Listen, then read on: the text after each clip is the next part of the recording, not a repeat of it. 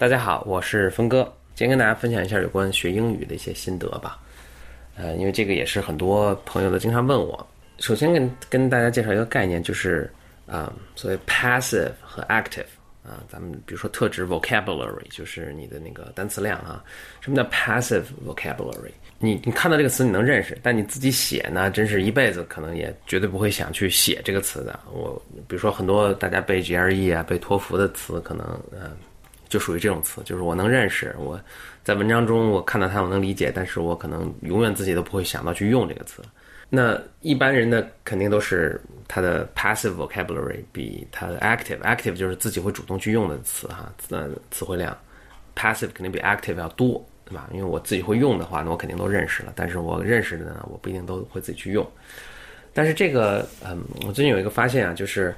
呃，这个 passive 和 active 之间的这个区别啊，不仅仅可以用在词汇量上，也可以用在这个句型上面。我最近见到一些学生，这些学生大概是差不多高中、初高中的英语水平，他们在初高中当呃中国的学生初高中中，应该肯定算英语比较不错的了，啊，但是大致还是这么一个范围啊。那他们其实英语已经学的还可以，也学了好几年了，所以他们嗯看一些比较复杂的文章，甚至像国外的这种新闻报道啊。呃，比如像《Economist》或者是《Wall Street Journal》这样，他们也大致能读下来。但是他自，但是他那些国外的那些新闻报道中用的这些比较复杂的句子呢，他自己写不出来。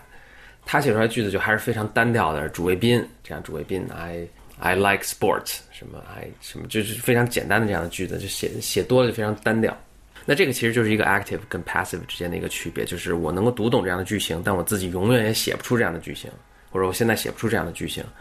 嗯，大家老想想解决的一个问题就是说我怎么能够我主动能够写出这样的句子？就他们自己做的作文呢，那确实是就是句式非常非常单调，非常统一啊，风格都一样。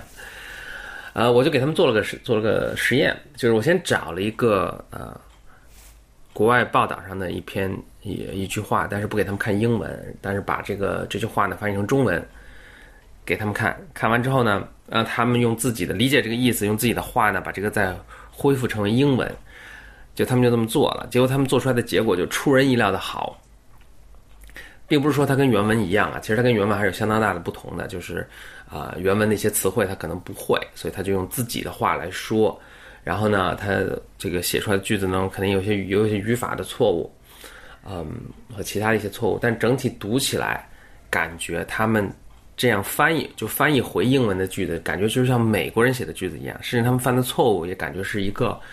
native speaker，就是一个母语是英语的人可能会犯的一个错误。就大家知道，比如说咱们就说外国人说中文吧，呃，有些他犯的错误呢是中国人也会犯的，比如说比如音英不分呐，一些语序上的错误，这是一听就是很地道的错误。这错误也分地道跟不地道。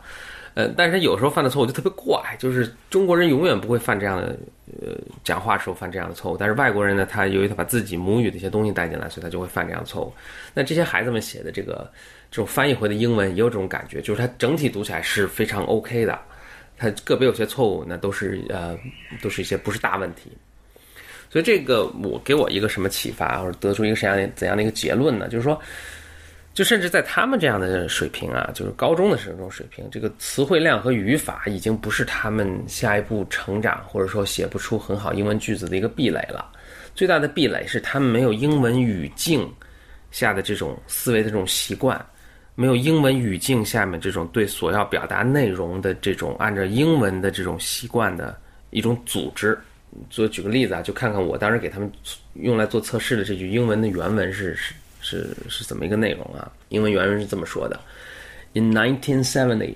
Xerox had assembled the world's greatest computer engineers and programmers, and for the next 10 years, they had an unparalleled run of innovation and invention.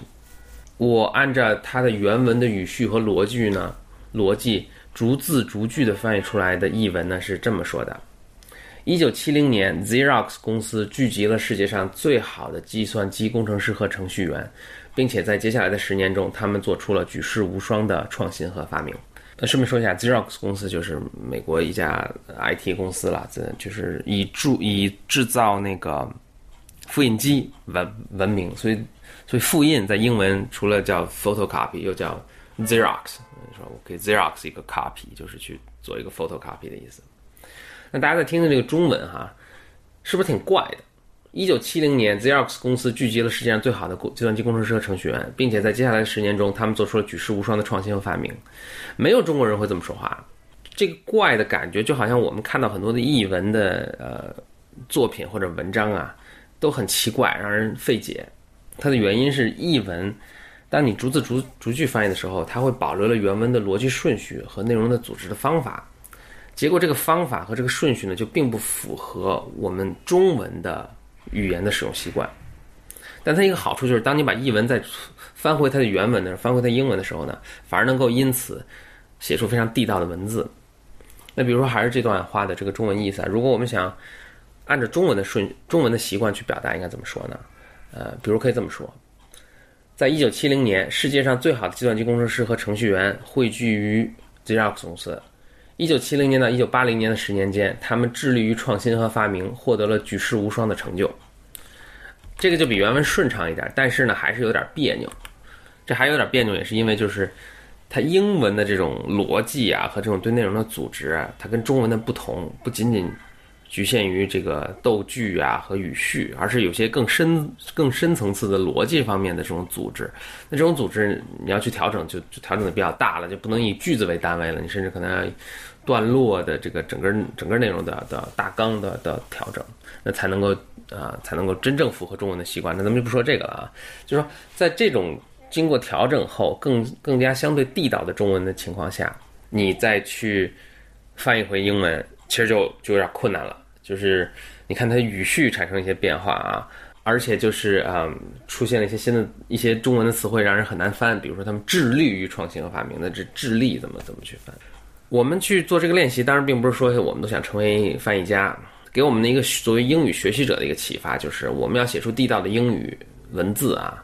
嗯。那不仅仅是词汇量，不仅仅是这个语法，那其实是我们，呃，更重要的是要掌握英文的这套英文特有的思维方法和对内容的组织的方法。那一个练习可能一个我们可以做的一个练习就是找到更多这样的从英文翻译过来的中文句子，但是还保留了英文的这整个这个逻辑的这个东西在里面。然后呢，我们尝试把它恢复英文的原貌，从中呢体会中英文之间的这种。更深层次上的这个不同，那真正等我们掌握了这个不同之后呢，那我们写的句子自然而然就会，呃，非常原汁原味，非常地道了。哪儿去找这样的句子呢？呃，网上有一个网站叫易言，就 y e e y a n dot o r g，易言就是有很多爱好者，英文爱好者，他们自己去翻译的英文文章翻译成中文，那包括原文的链接，包括中文呢都有。呃，他们他当然他们做的工作很好，但是他们确实很多这个翻译的文章呢，它都很怪，就是因为它保留了中文的呃英文的那个呃逻辑呃思维的逻辑哈。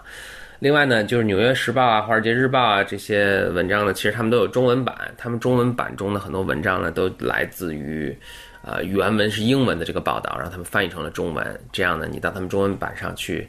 啊，找到了。中文，然后再找到英文原文之后呢，你相对照，或者你自己去做练习，去把它翻译成英文，